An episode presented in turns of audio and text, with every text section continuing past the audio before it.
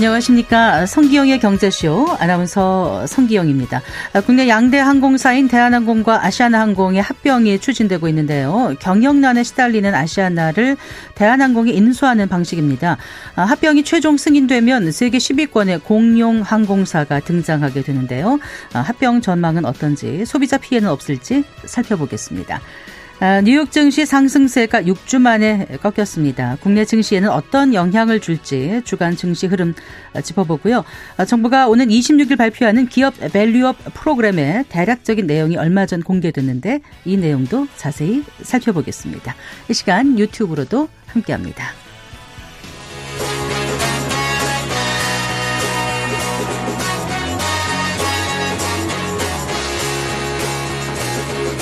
경제 시야를 넓혀드립니다. 투자의 지름길을 안내합니다. 돈 되는 정보를 발견하는 시간. KBS 1라디오 경제쇼.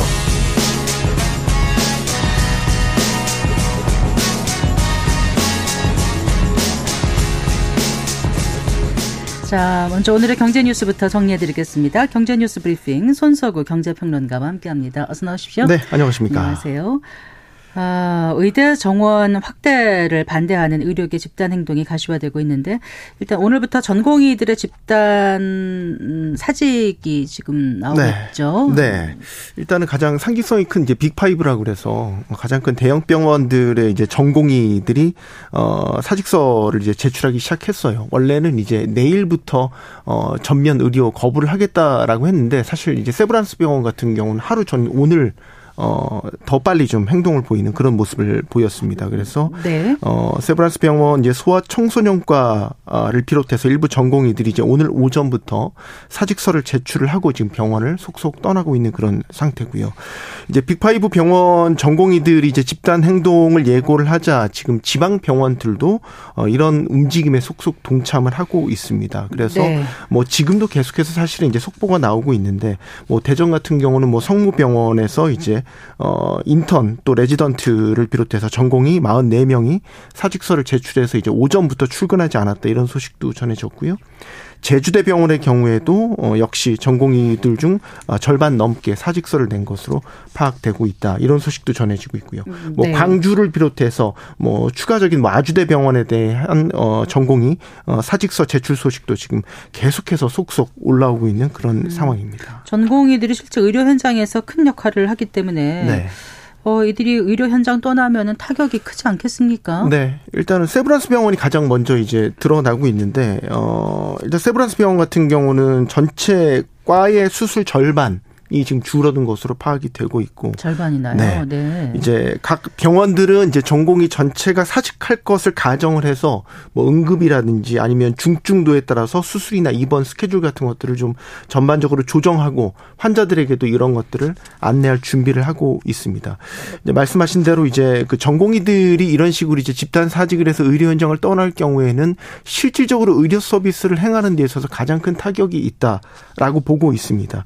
그러니까 전국 병원에서 지금 근무 중인 전공의가 만 삼천 명 정도 되고요. 그렇군요. 이제 가장 큰 대형 병원, 빅파이브로 불리는 5대 대형 병원의 의사 중에서 이제 전공의 비중이 37% 네. 상당히 파급 효과가 크다고 볼 수 있습니다. 네. 전공의들이 보통 이제 그 수술이나 진료 등을 어, 주로 보조를 하고 입원 환자 상태를 점검하는 이런 일들을 하기 때문에 굉장히 중요한 업무를 맡고 있다라고 볼 수 있고 사실 지난 2020년에 네.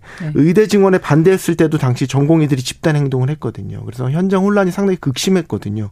결국 정부가 의대 증원하겠다는 입장을 철회한 그 배경도 전공의들의 이런 집단 움직임 때문이었다 이런 분석이 나오고 있죠. 음, 네. 어쨌거나 이번에 정부는 강경 대응 방침이죠. 네, 현재까지는 그렇습니다. 일단 오늘 새로 이제 진료 유지 명령을 복지부가 어 발동을 했습니다. 네. 어 그래서 이제 진료 유지 명령이란 건 이제 의료인 개인에 대해서 내린 건데요. 역시 그 의료인에게 필요한 지도와 명령을 할 수 있도록 규정하고 있는 의료법 59조에 근거한 명령이다 이렇게 볼 수 있겠습니다. 특히 지금 정부가 대한의사협회와 각을 세우고 있어요. 그래서 의협이 이런 전공의들의 집단 행동을 좀 부추기고 있다 이런 식으로 강도 높게 비판을 하고 있고 지금 정부 내에서 이제 경찰도 오늘 복지부와 상급 중합병원 아홉 곳에 대해서 현장 조사를 지금 아마 진행하고 있을 겁니다. 그래서 뭐 의사들의 어떤 단체 행동과 관련된 고발이 이루어지게 될 경우 여기에 대해서도 어 신속하게 수사를 해서 엄정 대응하겠다 이런 방침 을 밝히고 있고 논란이 됐던 게 하나 있는데 의사 커뮤니티에 네. 그 병원 전산 자료 삭제하고 어, 변경해서 시스템을 마비하자 이런 취지의 글도 아. 또 올라왔었어요. 그래서 이것도 네. 지금 경찰이 수사에 착수한 그런 상태입니다. 지금 정부는 의료 비상체계 가동을 준비 중입니다. 1차적으로는 국방부가 내일부터 이르면요. 내일부터 민간인도 군 병원 응급실을 사용할 수 있도록 개방하겠다. 이런 어, 발표를 했고요. 어, 그 밖에 이제 공공 의료 비상체계라든지 어, 일시적으로 비대면 진료를 허용하는 방안도 현재 추진하고 있는 상태입니다. 어, 어쨌든 의료 공백이 커지고 있는 가운데 의사 어, 또 정부 의사 단체 강대강 대결이 이어지고 있고 현재까지는 어, 아직 출구가 보이지 않는 그런 답답한 상황이 이어지고 있습니다. 음, 네.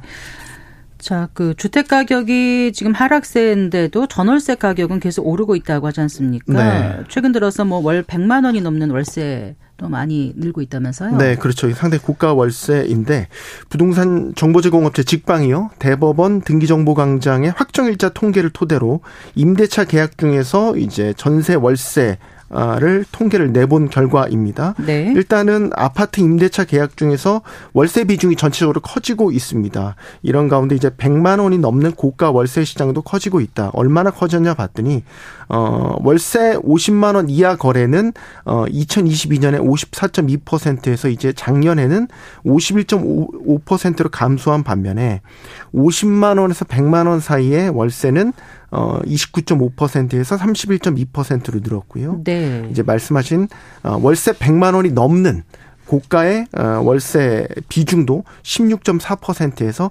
17.2%로 확대가 됐는데 음, 네. 이거를 서울 지역으로 좁혀 보면 훨씬 더 많습니다. 아무래도 비중. 고가 주택이 많으니까 더 그렇겠죠. 그렇죠. 그래서 이제 100만 원이 넘는 월세를 총 따져 보면 전체 임차인 중 3명 중 1명이 월세 100만 원이 넘는 것으로 집계됐습니다. 음, 네. 그 서울 지역에서도 그 학군 수요가 높은 뭐 강남 상구 같은 쪽은 고가 월세 비중이 더 높지 않을까요? 네, 더 높았습니다. 그래서 어 강남 상구 같은 경우는 이제 지난해 100만 원이 넘는 월세 거래 비중이요. 51.5% 절반을 넘겼고요. 300만 원이 넘는 정말 초고가 월세 거래도 어, 이게 이제 2022년 11.6%에서 작년에는 12.2%까지 늘어난 것으로 집계가 되고 있습니다. 지금 이제 이사철이 가까이 오면서 특히 이제 이런 어, 학군 수요가 있는 지역들, 강남이나 목동 같은 곳은 월세뿐만 아니라 전셋값도 어, 단기간에 좀 수천만 원씩 뛰는 이런 모습도 어, 감지가 되고 있는 그런 상황입니다. 음, 네. 이렇게 이제 전월세 가격은 오르는데 매매 가격은 이제 제자리거나 오히려 떨어지는 그런 상황이다 보니까 네. 어, 보증금을 자칫 돌려받을 수 없는 그런 깡통 전세 위험이 큰 아파트들도 네. 늘어나고 있다면서요. 맞습니다. 이게 이제 지역마다 다르기는 한데요. 보통은 이제 전세 보증금이 매매 가격의 80%를 넘는다. 이러면 이제 일반적으로 아 이거는 어 전세 보증금 사고가 날 수 있다라고 봅니다. 이걸 우리가 깡통 전세 라고 보는데 어 이 부동산 알 114가 국토교통부 실거래가 자료를 토대로 어 아파트 임대차 계약을 분석을 해 보니까 매매가 대비 전세값 비율이 80%를 넘는 거래가 어 작년 2분기에는 19.4%에서 4분기에는 25.9%. 6.5% 포인트나 크게 늘어난 것으로 음. 집계가 됐습니다. 네. 이게 지역별로 좀 잘 따져봐야 되는데 어 4분기 예, 작년 4분기입니다. 전세가율이 이제 80% 이상인 거래 비중을 지역별로 한번 따져보니까 전북이 57.3%, 충북이 55.3%, 경북, 경남 순으로 아무래도 지방이 서울이나 수도권에 비해서 상당히 어, 높은 비중을 차지하고 있는 것으로 나타났습니다. 네. 자, 그 국내 치킨 프랜차이즈 1위 업계인가요? BHC, BHC 네. 이 치킨이 그 값싼 브라질산 네. 달구로 바꾼 데다가 가격까지 올렸다고요. 네. 이게 작년 그 5월에 그 치킨 메뉴 이제 7 개를 일곱 개 쓰는 닭고기를 이제 국내산이 아니라 브라질산으로 바꿨어요. 근데 이제 어 당시 이제 왜 바꿨냐 고 했냐면 네. 국내산 닭고기 수급이 어려워서 어 불가피하게 이제 브라질산으로 변경을 했다. 이런 얘기를 했는데 어 이게 작년 12월에 이제 가격을 올렸거든요. 전체 치킨 메뉴 가격을 뭐 500원에서 최대 3,000원까지 인상을 했어요. 근데 여기에 어 국내산 닭고기를 쓴 메뉴뿐만 아니라 브라질산 닭고기를 쓴 메뉴까지 함께 가격 인상에 포함을 시킨 거죠. 네.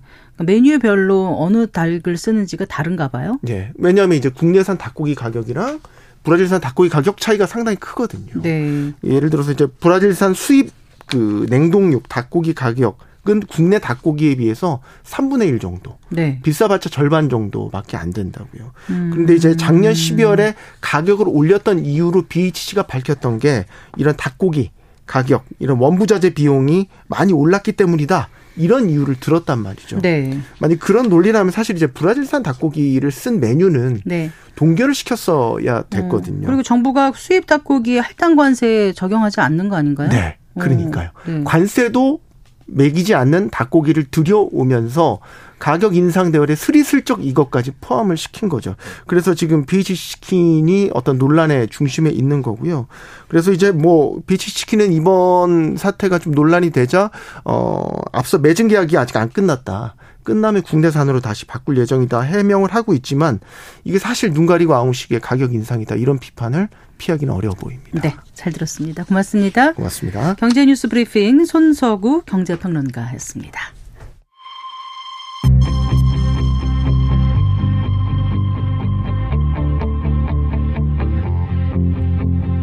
경제 전문가의 원포인트 레슨. 꼭 알아야 할 정보와 이슈를 알기 쉽게 풀어드립니다. 대한민국 경제 고수와 함께 투자의 맥을 짚는 KBS 일라디오 경제쇼. 진행의 성기영 아나운서입니다.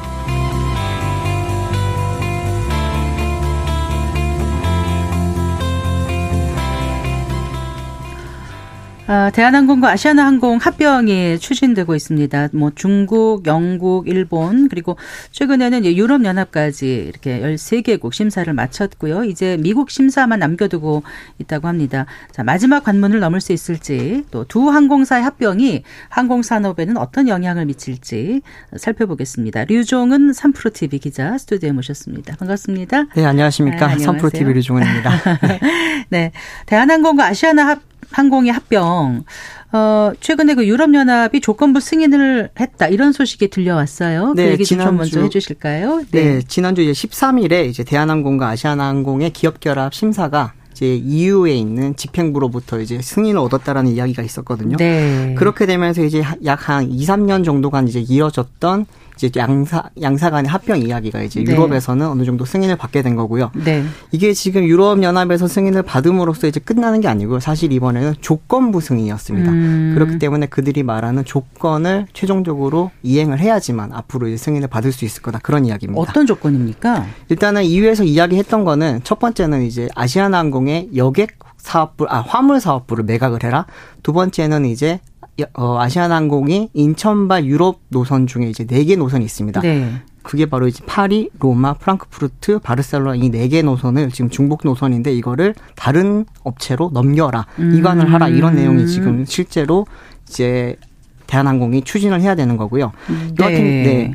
이거 같은 경우에는 아무래도 이제 양사의 합병으로 인해서 독점 이슈가 독과점 이슈가 발생할 거에 대해서 지금 EU 집행부에서 우려를 해서 그런 결정을 내린 겁니다. 음, 네. 일단 그러니까 그 화물 부분에서는 아시아나 항공의 화물 사업을 매각하라는 거고 네. 말씀하신 그 여객 부문에서는 그 네 개 노선이요. 그 중복되는 노선을 어디로 이관하라는 거예요? 이관하라는 그 항공사는 지정해서 얘기를 한 건가요? 예, 그렇습니다. 이걸 이제 지정하기 위해서 대한항공이 작년에 하반기 때 이제 그 심사안을 마련을 했고요. 아, 그걸 네. 통해서 티웨이 항공에 지금 이 네 개 노선을 이관을 하기로 했습니다. 네. 티웨이 노선 같은 경우에는 뭐 많은 분들이 들어보셨겠지만 요즘 LCC라고 하는 저비용 항공사 중에 하나거든요. 항공요. 네. 네, 맞습니다. 지금 그쪽으로 넘어가게 되어 있고요. 여객 사업 같은 경우에는 아직까지는 어디로 넘길지는 정해지진 않았는데 아무래도 지금 제주항공이라든지 에어프레미아 또 이스타항공 또 또 이제 화물 전용 이제 LCC도 있거든요. 네. 에어 인천이라고 하는 그 네 개가 지금 사업 네 개 업체가 지금 주력 유력한 지금 후보군으로 이야기가 되고 있습니다. 아시아나의 화물 사업 매각 네, 그렇습니다. 회사의 후보군이 그렇게 네 개로 지금 압축돼 있다는 말씀이시군요. 네네. 그래서 지금 이제 티웨이 항공 말씀하셨듯이 이제 LCC잖아요. low cost carrier. 네. 음, 그러니까 기존의 full service carrier, 그러니까 FSC 같은 네. 것보다는 좀 규모가 작지 않습니까? 아무래도. 네네. 그래서 그 유럽연합 EU에서 요구한 만큼 장거리 그 운항 노선을 네. 잘 띄울 수 있을까 이런 의문이 드는데 어떻게 보세요, 기자님? 실제로 지금 그 부분에 대해서 많이 우려가 있기는 합니다. 그러다 보니까 뭐 많이들 지원을 해야 된다는 이야기가 있는데 지금 티웨이가 장거리 노선을 안 하는 건 아니에요. 현재 네, 이제 네. 호주 노선을 띄고 있고요. 아, 다만 구주 노선이 이제 유럽 노선에는 아직까지는 띄고 띄우고 있진 않아서 그러다 네. 보니까 이제 거기에 대한 노하우라든지 항공기가 없어서 걱정을 하는 건데 그 부분에 대해서도 지금 대한항공 쪽에서는 그러면 우리가 항공기도 빌려주고 사람도 나중에 빌려주겠다는 이야기를 하고 있고요. 이번에 이제 대한항 현재 지금 티웨이 항공이 띄우고 있는 항공기들 중에서 조금 큰 게 있어요. 대부분은 네. LCC들은 작은 항공기들을 많이 띄우는데 A330 뭐 이런 거요? 맞습니다. 네, 네. A330이 이제 중형기라고 해서 약간은 중거리, 장거리까지 갈 수 있는 항공기인데 네. 이게 지금 세 대를 운영을 하고 있거든요. 음. 여기 이제 세대만으로는 사실 네 개 노선을 받으면 운항이 어렵잖아요. 네. 그러다 보니까 이제 대한항공 쪽에서는 이제 A330 다섯 대를 지금 빌려줄 예정이고요. 네. 근데 또 항공기만 받는 걸로 인해서 사실은 이게 운항이 제대로 될 수가 없잖아요. 네. 그러다 보니까 대한항공 쪽에서는 거기에 이제 조종사, 이제 운항 승무원들 그리고 이제 객실에서 서비스를 할 수 있는 객실 승무원들까지 네. 다 제공을 해주겠다. 말이 제공이지만 어쨌든 다 빌려주겠다. 이렇게 지금 결정을 내린 상황입니다. 그 인력 해당되는 분들은 빌려준다 네. 이렇게 표현하시니까 좀 애매한데 어쨌든 인력을 지원하겠다는 뜻인데 네네. 이게 또 대한항공 직원들의 입장에서는 TA 항공으로 내가 가게 되면 아예 소속이 바뀌는 건지 네. 아니면 일시적으로 파견해서 지원을 해줬다가 어느 정도 능력을 갖추면 다시 돌아올 수 있는 건지 이런 고민도 있을 것 같아요. 사실 그 부분에 대한 반발이 굉장히 지금 큰 상황입니다. 네. 일단은 갈 때는 파견직으로 가기는 하는데 가게 되면 거기서 이제 얼마나 있다가 돌아올지에 대해서 아직까지 정해진 게 없거든요. 네. 또 아시겠지만 이게 항공기 같은 경우에는 항공기별로 이제 승무원들이 딱딱 정해지거든요. 음, 네. 조종사도 정해지고 네, 네. 이제 객실 승무원도 정해지다 보니까 쉽게 바뀌기는 어려워요. 음. 그렇기 때문에 이들이 이야기하는 건 내가 거기 가서 대한항공이 언제 돌아올 수 있을지. 아까 말씀하셨지만 FSC에서 LCC로 가는 거는 네. 본인의 신분이 바뀌는 거라는 생각들도 하시거든요. 강등된다는 느낌을 받을 수도 있잖아요. 그렇습니다. 충분히 네, 입장에서는. 임금 차이도 확실히 있을 수밖에 없고 아, 네. 네, 갈 때는 분명히 내가 대한항공의 임금을 받고 갔어요. 네. 근데 거기서 몇 년 근무를 하다 보면은 임금 인상을 해야 되는데 네. 그때 인상 기준을 과연 대한항공에 맞춰 줄 것인가 아니면 티웨이에 맞춰 줄 것인가 이런 부분에 대한 아직까지 논의가 끝나진 않았고요. 음. 또 조종사들 같은 경우에는 하나의 항공기를 몇 년 동안 타고 몇 시간을 타면은 승진을 할 수 있는 그런 기회가 있거든요. 네, 네. 이제 만약에 이렇게 됐을 때 승진 기회를 박탈당하지 않겠 박탈당하지 않겠냐라는 그런 지금 불안감들도 많이 있고요. 네. 대한항공 쪽에서는 이 부분에 대해서 지금 노조와 함께 협상을 해 나가겠다라고 이야기를 하는데 대한항공이 사실 산별 노조가 많습니다. 그러다 보니까 조종사 노조 쪽이랑은 조금 많이 난항을 겪고 있고요.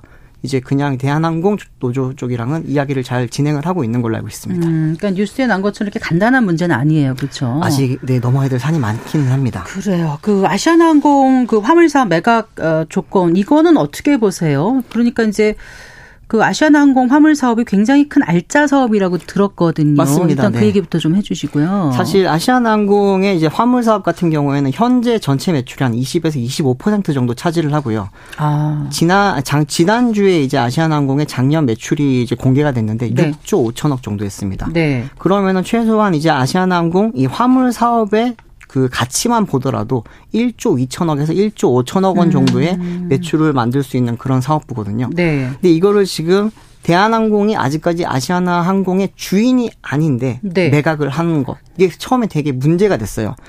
근데 이 네. 부분에 대해서는 아시아나 항공이 작년 10월, 11월 달에 이사회를 통해서 시- 통과를 시켰고 네. 그렇기 때문에 어쨌든 매각은 할 수 있게 되는데 가결이 됐군요. 그러니까 네. 일단은 네. 이사회 가결은 됐습니다. 네. 그런데 이 부분에 대해서 많이 걱정들을 하시는 게 과연 아시아나항공의 그런 화물 사업이 사라지게 되면은 아시아나항공 가치가 지금이랑 같을 수가 있겠느냐. 네. 그리고 잘 생각해 보시면 코로나 시절에는 여객이 많이 죽었다 보니까 네, 네. 그때는 항공사들이 화물로 많이 돈을 벌었거든요. 그랬겠네요. 한창 때는 75%까지 전체 매출에 음, 차지했던 네, 사업보다 네. 보니까 네. 이거를 이번에 매각을 하게 되면은 나중에 또 어떤 어려움에 닥쳤을 때 아시아나항공이 타개할 수 있는 방안이 과연 있을까라는 그런 지금 우려 사항도 많이 아시아나항공 있습니다. 측에서도 화물 사업 매각간을 또 거부하기는 현실적으로 쉽지 않은 게 아까 그만큼의 이제 매출을 올렸다고 하지만 부채가 많고 부채 네네. 비율도 굉장히 높다면서요. 그렇습니다. 네. 지금 아시아나항공 같은 경우에는 부채 비율이 한때 2,200%까지 올라갔다가 네. 최근에 많이 낮춰지면서 1,700 지금 아직까지는 잠정 집계지만 한 1,100 정도로 지금 집계가 되고 있거든요. 네. 사실 기업들이 1100%의 이제 부채를 가진다는 게 굉장히 높은 건데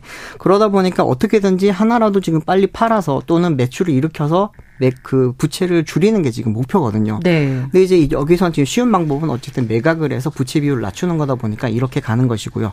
뭐 또 이거는 이씨 쪽에서도 EU 쪽에서도 굉장히 또 이제 원하는 바랑 또 부합하기 때문에 대한항공에서는 지금 추진을 하려고 합니다. 그럼 아시아나가 그 화물 사업 부분을 매각을 하면은 누구한테로 매각이 될까요? 그것도 아까 말씀하신 네 군데인가요? 네, 그렇습니다. 현재 네. 유력한 곳은 사실 두 군데로 지금 꼽히고 어디 있는데 어디요? 제주항공이랑 에어 인천 이야기가 많습니다. 아, 네. 제주항공 같은 경우에는 현재 LCC 중에서 가장 큰 곳이고요. 또 이제 모기업인 애경그룹의 또 지원을 많이 받을 수 있기 때문에 자금적인 네. 면도 좀 유리합니다. 네. 반면에 이제 또 단점이라고 한다면 화물 사업을 시작한 지가 몇 년이 안 됐어요. 네. 코로나 때부터 시작을 했기 때문에 노하우가 좀 부족하고 반 이제 반대로 에어 인천 같은 경우에는 노하우는 많지만 또 이제 그 부분에 대한 자금력을 또 조달할 수 있는 능력이 부족하다 음, 보니까 네. 좀 그런 부분에서 좀 갈리는 것 같습니다. 아, 자, 그러면 지금 이제 두 가지 조건을 네. EU가 내걸었는데 그렇습니다. 아시, 대한항공과 아시아나가 이 두 가지 조건을 다 맞추게 되면 이제 미국 승인만 남게 되는 건가요? 그렇습니다.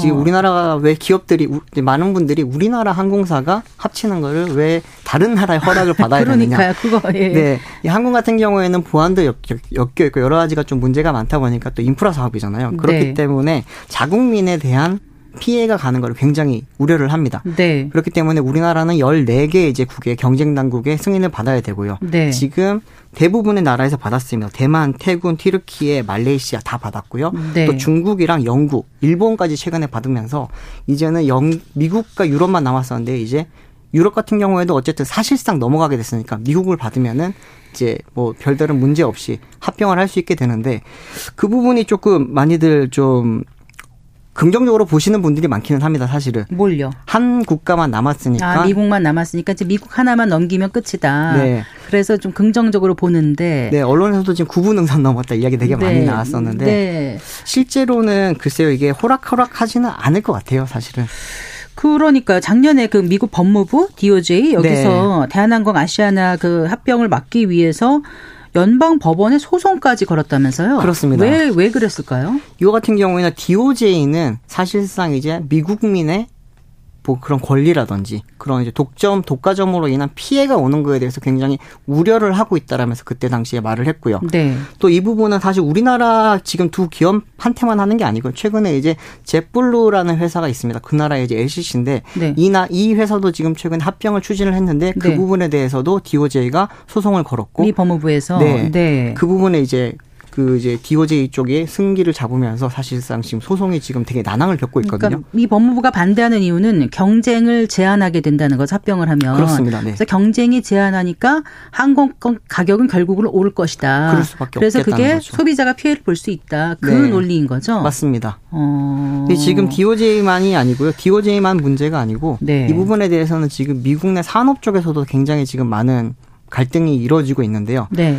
이 아시아나항공과 대한항공은 기존에 이제 미주 노선을 달리면서 운항을 하면서 아시아나는 유나이티드 항공 네. 그리고 이제 대한항공은 델타 항공과 같이 맞아요. 협업을 많이 해왔거든요. 네, 네. 근데 그러다 보니까 이제 이번에 대한항공과 아시아나항공이 합병이 되면서 아시아나가 네. 먹히는 모양새가 되게 되면은 기존의 아시아나와 협력을 했던 유나이티드 항공 같은 경우에는 이 항공 노선에 대해서 굉장히 경쟁력을 잃게 되고요. 아. 델타 항공이 이 부분에 대해서 경쟁력을 가져갈 수밖에 없는 상황이거든요. 아. 네. 그러다 보니까 지금 유나이티드 항공 쪽에서는 이제 기존에 속해 있던 스타 얼라이언스라고 하는 네. 그 이제 항공 동맹체를 비행기 타면 맨날 나와요. 스타 그렇죠, 얼라이언스 이러면서 네, 맞습니다. 마일리지 같이 쓰게 하고 막 이런 거잖아요. 그렇죠. 네, 이제 네. 코드 share도 하고 마일리지도 막, 같이 쓰고. 네. 그렇기 때문에 유나이티드 항공 같은 경우에는 여기를 잃게 되면은 네. 항공 노선에 대해서 경쟁력이 완전히 없어지는 거거든요. 아, 네. 그러다 보니까 스타 얼라이언스를 통해서 지금 DOJ를 압박하고 있고요. 또 반대로 이제 델타 측에서는 빨리 넘어오기를 바라고 있죠. 그러면서 네. DOJ라든지 미국의 경쟁 당국들을 또 반대편에서 또 로비를 하고 있는데 이 아시겠지만 미국의 로비전이라는 게 굉장히 또 첨예하고 또 되게 치밀하게 이야기가 되잖아요. 네. 그렇기 때문에 이 부분이 쉽 게 결론이 나지는 않을 거라고도 많이들 보고 있습니다. 네. 그 슬롯 얘기가 나오는데 그건 무슨 얘기입니까? 슬롯 같은 경우에는 우리나라 이제 비행기들이 뜰 때 얻는 시간대 쉽게 네. 말하면 자리 싸움이라고 보시면 네네. 돼요. 한 이제 그 공항에서 뜰 수 있는 자리가 정해져 있잖아요. 네. 시간대도 정해져 있고.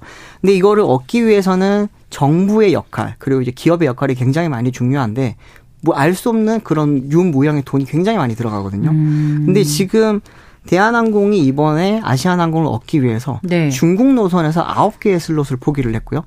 그러게요. 네. 네. 그리고 영국 그 영국 노선에서도 13개 중에 7개의 노선을 지금 슬롯을 포기를 했습니다. 네. 근데 지금 문제가 됐던 건 뭐냐면은 그 포기한 슬롯이 전부 다 아시아나 항공의 슬롯이라는 거죠. 어. 대한항공 본인이 갖고 있던 슬롯이 아니고 아시아나 네. 항공의 슬롯을 포기를 하게 되는 거고 또 지금 미국에서도 이야기가 나오는 게 13개 노선을 양사가 지금 운항을 하고 있습니다. 네. 이 중에서 다섯 개 노선에 대해서 지금 미국에서는 독과점이 우려가 된다라고 이야기를 하고 있고요. 그게 그게 대부분이 이제 우리나라 사람들이 굉장히 많이 타는 샌프란시스코라든지 뭐 로스앤젤레스 이런 게 다 포함이 되어 있어요. 네. 그렇기 때문에 이곳의 슬롯을 만약에 포기를 하게 되면은 결국에는 국내 소비자들이 피해를 볼 가능성이 굉장히 높다고들 지금 이야기를 많이 합니다. 네. 전문가들은 그 부분에 대해서 굉장히 우려를 하는 게 국가적으로 손실이고요. 네. 기업적인 측면에서 봤을 때도 대한항공이 과연 아시아나항공을 합병을 하면서 1 더하기 1이 2가 되는 게 아니라 1 또는 그 이하가 될 수 있다라는 것도 지금 우려를 하고 있고요. 자, 그러면 네. 여러 우려가 있는데 맞습니다. 대한항공은 왜 이렇게 밀어붙였을까요? 애초 2020년 11월에 이제 이게 시작이 된 거잖아요. 네. 제가 알기로는요. 왜 맞습니다. 그런 거예요? 그때 당시에 이제 시작은 사실은 아시아나항공이 2019년도 때 인수가 한번 다른 기업에 될 뻔했습니다. 네, 네. HDC 산업 현대산업개발에 될 뻔했는데 네. 그게 무산이 되면서 맞아요. 산업은행이 네. 대한항공에 조금 도와달라고 이야기를 많이 했습니다. 음. 그때 당시에 이제 대한항공 입장에서는 돈이 많이 들어가는 인수전이다 보니까 들어가고 싶은 생각이 처음엔 없었는데 그때 잘 생각해 보시면 또 경영권 분쟁이 대한항공 안에서 있었어요. 네. 조원태 회장 측과 그리고 지금은 이제 나간 그 조현아 전 사장 전 부사장.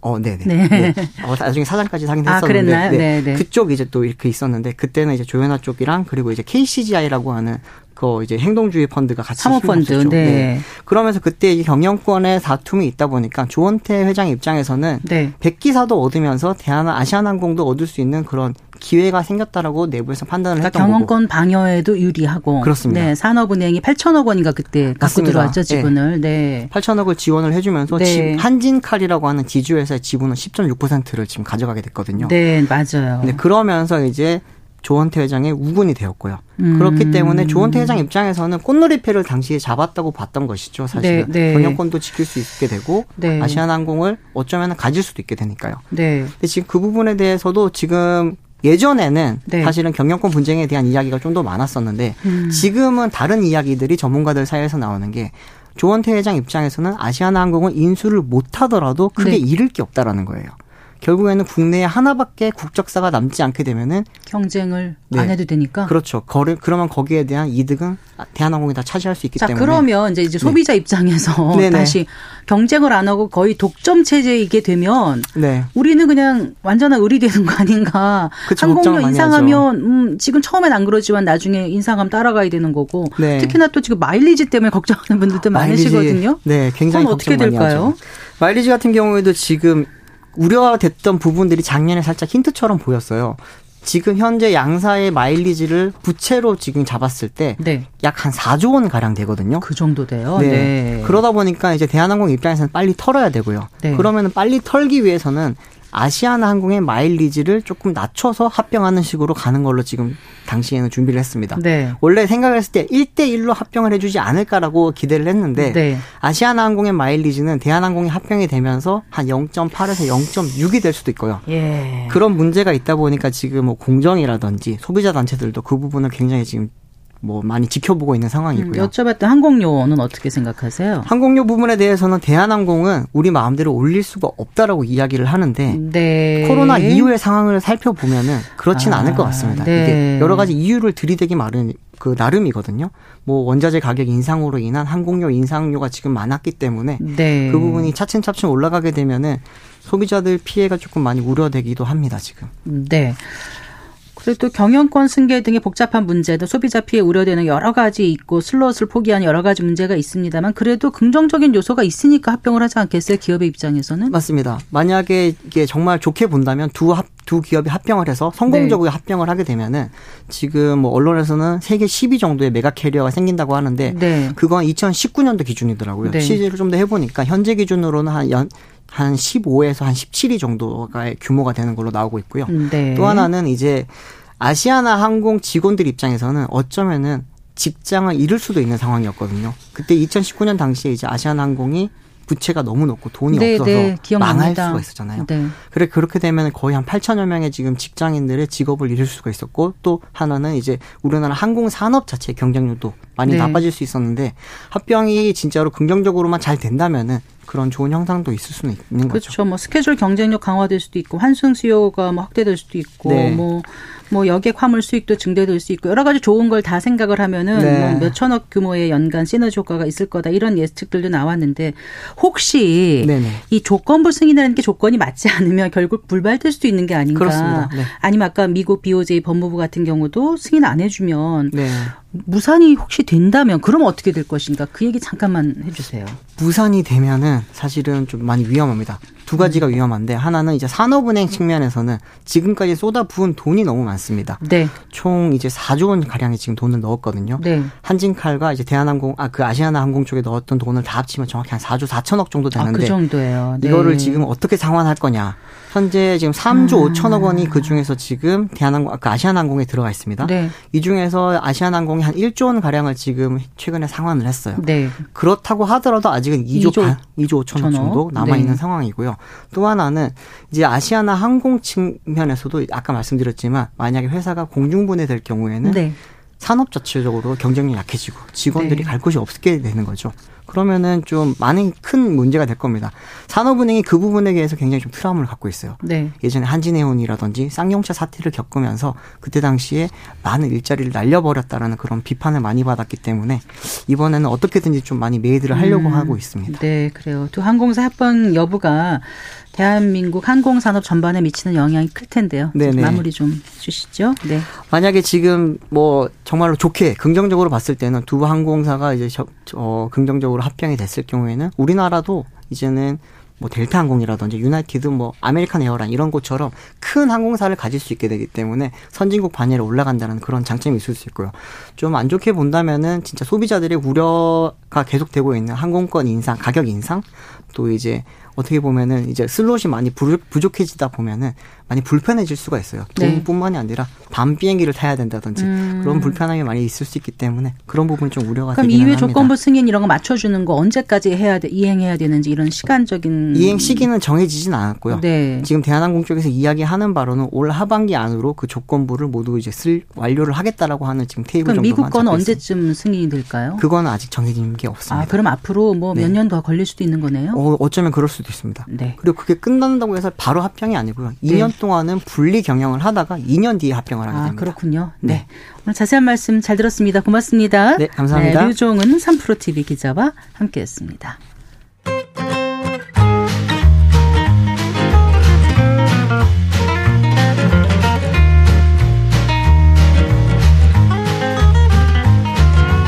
경제 맛집 투자 핫플.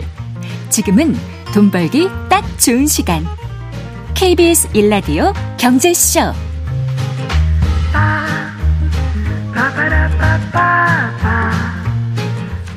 네, 성기영의 경제쇼 2월 28일 어, 수요일에는 안순남 세무사와 함께하는 세무상담 코너가 열립니다. 세금 관련해서 궁금한 내용 있으신 분들 어, 성기영의 경제쇼 홈페이지 청취자 게시판에 질문 남겨주시거나 샵 9730으로 상담 내용 문자 보내주시기 바랍니다. 짧은 문자 50원, 긴 문자는 100원, 어플리케이션 콩은 무료입니다. 네.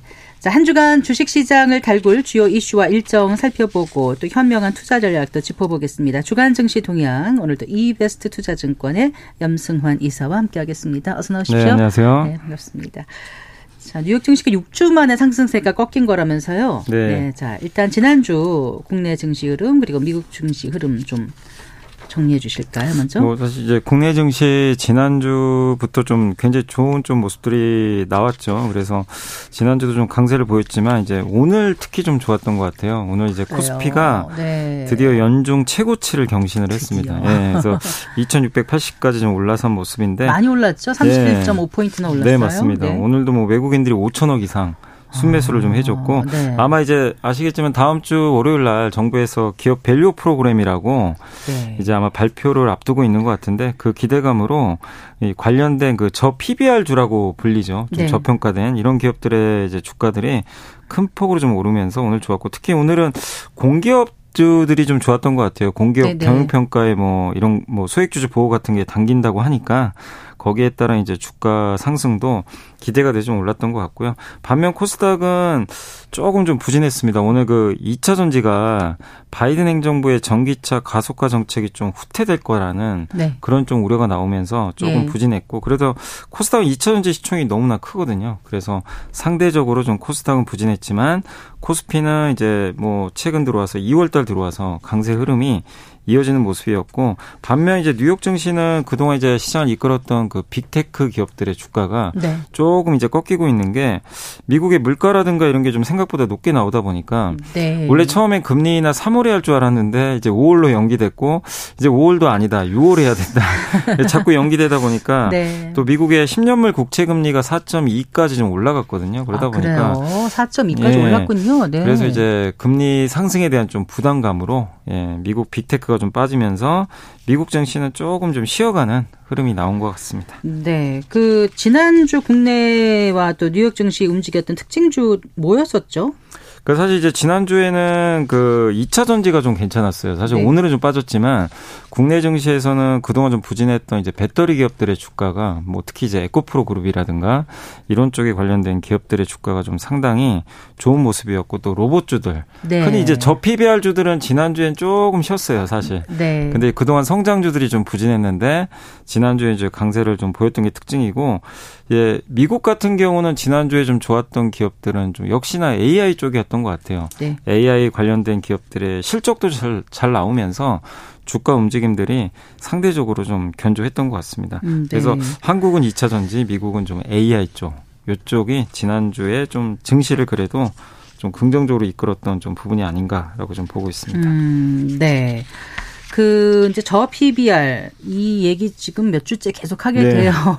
많은 분들이 좀 관심을 갖고 있어요. 일단 정부가 26일이죠. 기업 밸류업 프로그램을 발표한다고 지금 아, 하던데 그 네. 이제 관련해서 16일인가 최상목 경제부총리가 이제 기자회견을 하기도 하지 않았습니까? 네네. 발표 내용을 보면 어느 정도 좀 윤곽이 잡힌 것 같아요. 네, 일단 나오는 내용들이 좀 이제 뉴스 통해서 보시면 가장 큰 게 세금 이슈인 것 같아요. 그러니까 네, 뭐냐면 네. 기업이 자사주를 매입하거나 뭐 소각하거나 또 아니면 이제 배당을 줄 때 이런 거에 대한 이제 세제 혜택을 좀 주겠다. 그래서 자사주를 소각을 할 때 돈이 들어가잖아요. 네. 그걸 이제 비용 처리를 해주면 당연히 세금이 줄어들겠죠. 음, 그래서 그 부분이 좀 들어갈 가능성이 높은 것 같고 네. 그다음에 이제 개인 투자분들이 옛날부터 많이 주장했던 게 이 배당이나 이제 이자 소득 같은 게 합쳐가지고 2천만 원 이상 1년에 넘으면 네. 종합소득과세로 들어가잖아요. 네. 그래서 굉장히 이제 세율이 올라가거든요. 근데 배당 같은 경우 이번에 만약에 뭐 아직 발표된 건 아니지만 네. 이 배당을 받게 됐을 때 저율 분리과세 하겠다. 그러니까 배당만큼은 따로 떼내는 거죠. 종합소득에 넣지 않고 분리과세 해주겠다. 그러니까 지금 법인이든 개인이든 좀 더 이 저 PBR주에 그 투자할 예, 유인을, 유인을 만드는 거죠. 예, 거죠.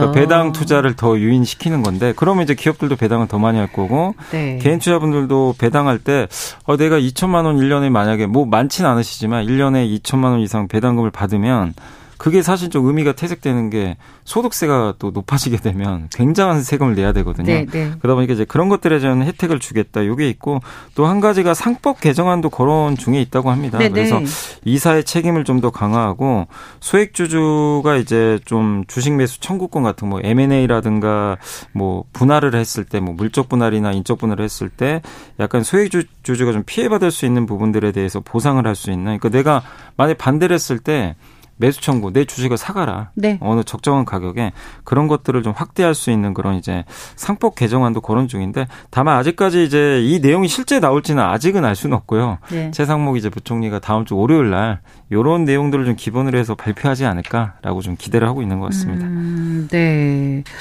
그 이번 밸류어 프로그램이 이제 소액 주주 권리를 강화하는 부분도 있다 보니까 네. 또 상대적으로 그 기업의 경영권 방어도 보장해 줘야 되는 게 아닌가 음. 이런 의견이 나오고 있더라고요. 이 얘기도 좀 해주실까요? 이거 이제 poison pill이라는 이제 용어를 좀 많이 쓰는데 신주 인수 선택권인가요? 네. 이게 아마 제가 알기로는 예전에 그 이명박 정부 때부터 거론이 됐던 내용인데 네네. 네. 아직 한국은 이게 시행이 안 되고 있는데 이제 미국, 일본, 독일, 프랑스 같은 이제 모든 많은 국가들이 허용을 좀 하고 있고요. 이게 뭐냐면 이제 적대적 M&A 갑자기 이제 어떤 대주주가 있는데 네. 다른 쪽에서 공격이 들어와서 경영권을 이제 가져가는 경우도 생길 수 있잖아요. 네네. 네. 다른 이제 주주들의 어떤 지분을 모아가지고 그럴 경우에 기존의 주주들이 현재 주가보다 뭐 예를 들면 지금 주가가 10만 원인데 네, 뭐 하나에 5만 원이나 만 원에 싸게 살 수 싸게 있게. 발행을 하는 거예요 네, 주식을. 네. 그래서 자기가 가져가는 거죠. 그럼 이제 경영 지분이 확 늘어나잖아요 사실은. 네. 그래서 그 경영권 방어 수단 중에 하나로 지금 poison pill이 좀 이제 많은 국가에서 허용이 되고 있는데 한국도 이런 걸 좀 이제 허용해야 되는 거 아니냐 이런 좀 얘기들이 나오는데 다만 이제 여기에 대해서는 또 반론도 있는 게 주식 공급이 또 늘어나게 돼요. 이럴, 이럴 경우에는 네. 그럼 또 소액 주주 가치가 또 훼손될 수 있다라는 일부 측면도 있거든요. 그래서 최상목 부총리도 여기에 대해서는 좀 고민 중이라고 합니다. 아직 결정된 건 아니고 네. 충분히 시간을 갖고 이제 좀 검토는 해보겠다. 그래서 아직까지는 결론은 나지 않았지만 만약에 포이즌 필이 도입이 된다고 했을 땐 소액 주주 좀 방어 장치 같은 거 있잖아요. 그런 네. 것들이 좀 도입이 되지 않을까. 그렇지만 아직까지는 검토 중이라 조금 더 여러분들이 좀 이게 도입이 될지는 좀 확인을 할 필요는 있는 것 같습니다. 네.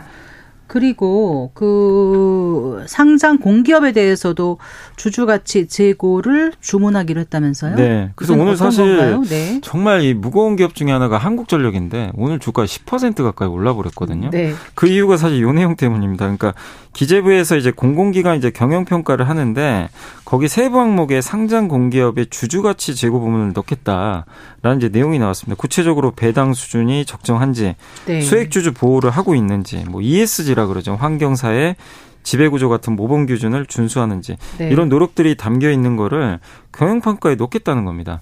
그렇게 되면은 이제 주주 가치를 신경을 쓰겠다는 얘기죠. 사실 공기업 주가가 이렇게 할인받는 이유가 주가 올라가야 주가가 오르는 가장 이제 근본적인 거는 기업의 실적이잖아요. 네. 근데 올리고 실적이 올라가고 싶어도 못 올라가는 게 한전은 아시겠지만 2년 전에 유가 올라, 올랐잖아요. 그럼 사실 엄밀히 말하면 경제 논리상 전기요금 많이 올려야 되거든요. 음, 네. 못 올립니다. 네. 네. 왜냐하면 이제 경기가 좀 안 좋기 때문에 그러다 보니까 거기에 대한 막대한 적자를 봤었죠.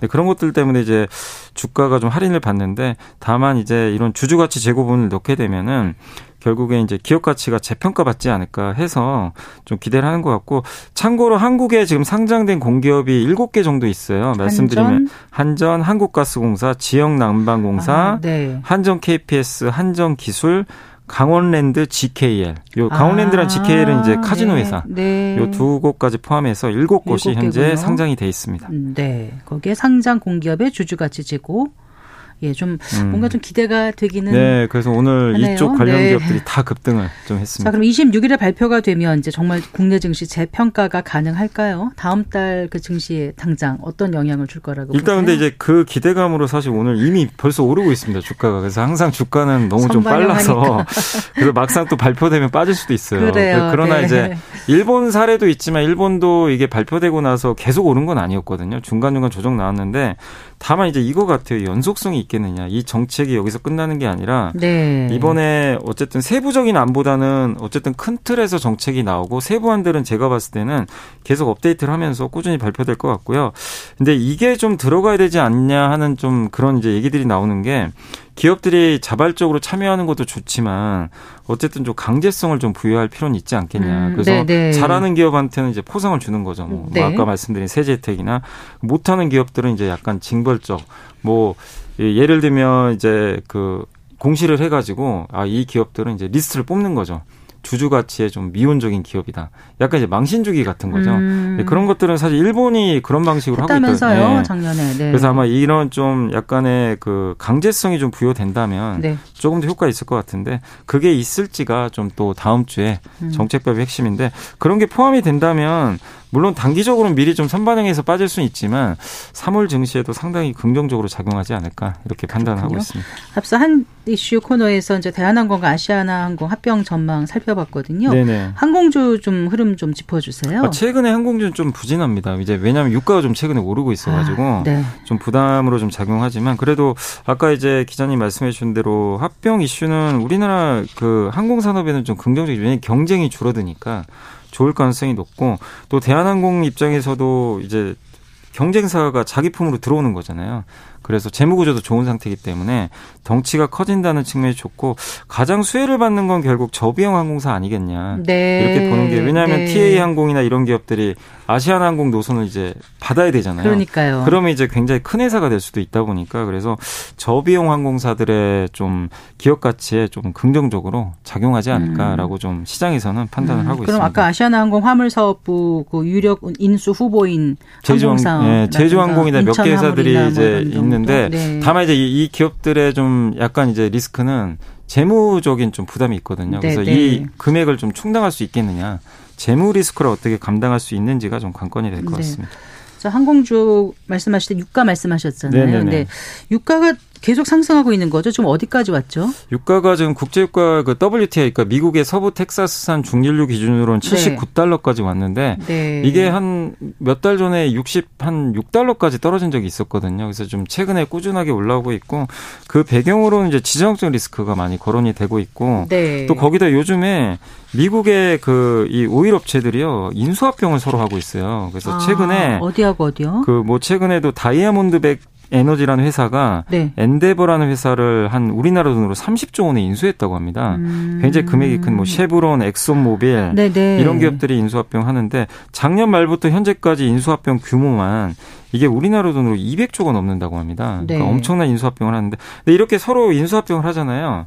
그럼 경쟁이 줄어드니까 원유 공급이 또 줄어들 수가 있어요. 서로 막 증산하거나 이러질 않거든요. 음. 네, 네. 그래서 이런 것들도 당연히 어깨가 재편되면서 유가 상승에 또 일조를 하고 있는 것 같습니다. 그래서 이런 이제 공급적인 측면의 이슈가 좀 이제 나오면서 지금 국제 유가는 점진적으로 이렇게 올라가는 그런 상황으로 최근에 전개가 되고 있고 그래서 최근에 정유주들도 네. 주가 좋은데 꾸준하게 정유주도 좀 주가 흐름은 좋지 그 않을까. 화학주에도 긍정적인 화학주는 사실 좀 미치나요? 부정적이에요. 왜냐하면 유가 오르면 그게 네. 원재료거든요. 아 그러네요. 네. 근데 이제 그게 엄청나게 높은 수준은 아니기 때문에 제한적이고 올해는 중국의 그 증설이 조금 적다고 합니다.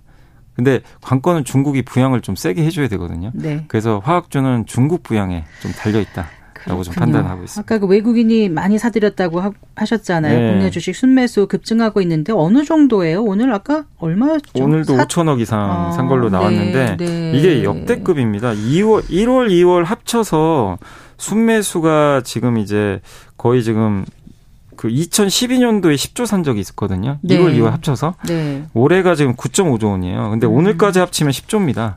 그래서 거의 비슷해졌기 때문에 역대급 순매수인데 이 수치가 좀 계속 이어진다면 주식시장이 상당히 좀 좋지 않을까. 근데 지금 사는 배경으로는 네. 기업 value 프로그램 기대감 때문에 최근에 뭘 사고 있냐면 저 PBR 관련주를 좀 많이 사고 있더라고요. 그러니까. 네. 외국인도 정부 정책에 좀 기대를 많이 하고 있는 그런 상황으로 좀 판단을 하고 아, 있습니다. 네. 근데 외국인들은 주식뿐만이 아니라 채권도 많이 사들였다면서요? 네, 채권도 작년 12월엔 좀 팔았는데 1월 한 달 동안 3조 4천억 정도를 또 상장 채권을 순매수를 하고 있거든요. 네. 그래서 이 주식뿐만 아니라 우리나라 이 원화 자산에 대해서 상당히 긍정적으로 보고 좀 매수를 하고 있는 것 음, 같습니다. 그렇군요. 자, 외국인 순매수는 그럼 당분간 좀 지속된다고 보세요, 이사님? 일단 이제 다음 주 월요일이 관건입니다. 26일 날 발표하잖아요. 아, 월요일이네요. 그거를 네. 발표했는데도 산다면 계속 이어질 것 같고 어. 그날 이제 그걸 보고 또 팔아버릴 수도 있거든요. 그래서 일단 이번 주는 이어질 것 같은데 다음 주 월요일이 좀 변수고 그다음 이번 주 이슈 중에 제일 중요한 게 21일 날 엔비디아 실적 발표가 있어요. 그게 중요하다면서요. 네, 네. 그래서 이게 AI를 이끄니까 엔비디아 실적이 만약에 좀 실망스럽게 나오면 우리나라 또 반도체를 좀 팔아버릴 수 있거든요. 그러면 네. 약간 순매수가 꺾일 수도 있으니까 저는 가장 중요한 게 21일 날 엔비디아 실적하고 다음 주 월요일 발표될 이제 기업 value 프로그램 이 두 가지가 외국인의 좀 선택을 결정하지 않을까 이렇게 좀 생각을 하고 있습니다. 네, 잘 들었습니다. 고맙습니다. 네, 감사합니다. 네, 이베스트 투자증권의 염승환 이사와 함께했습니다. 마실 시간입니다. 성기영의 경제쇼 오늘 순서 여기까지입니다. 저는 아나운서 성기영이었습니다. 고맙습니다. Música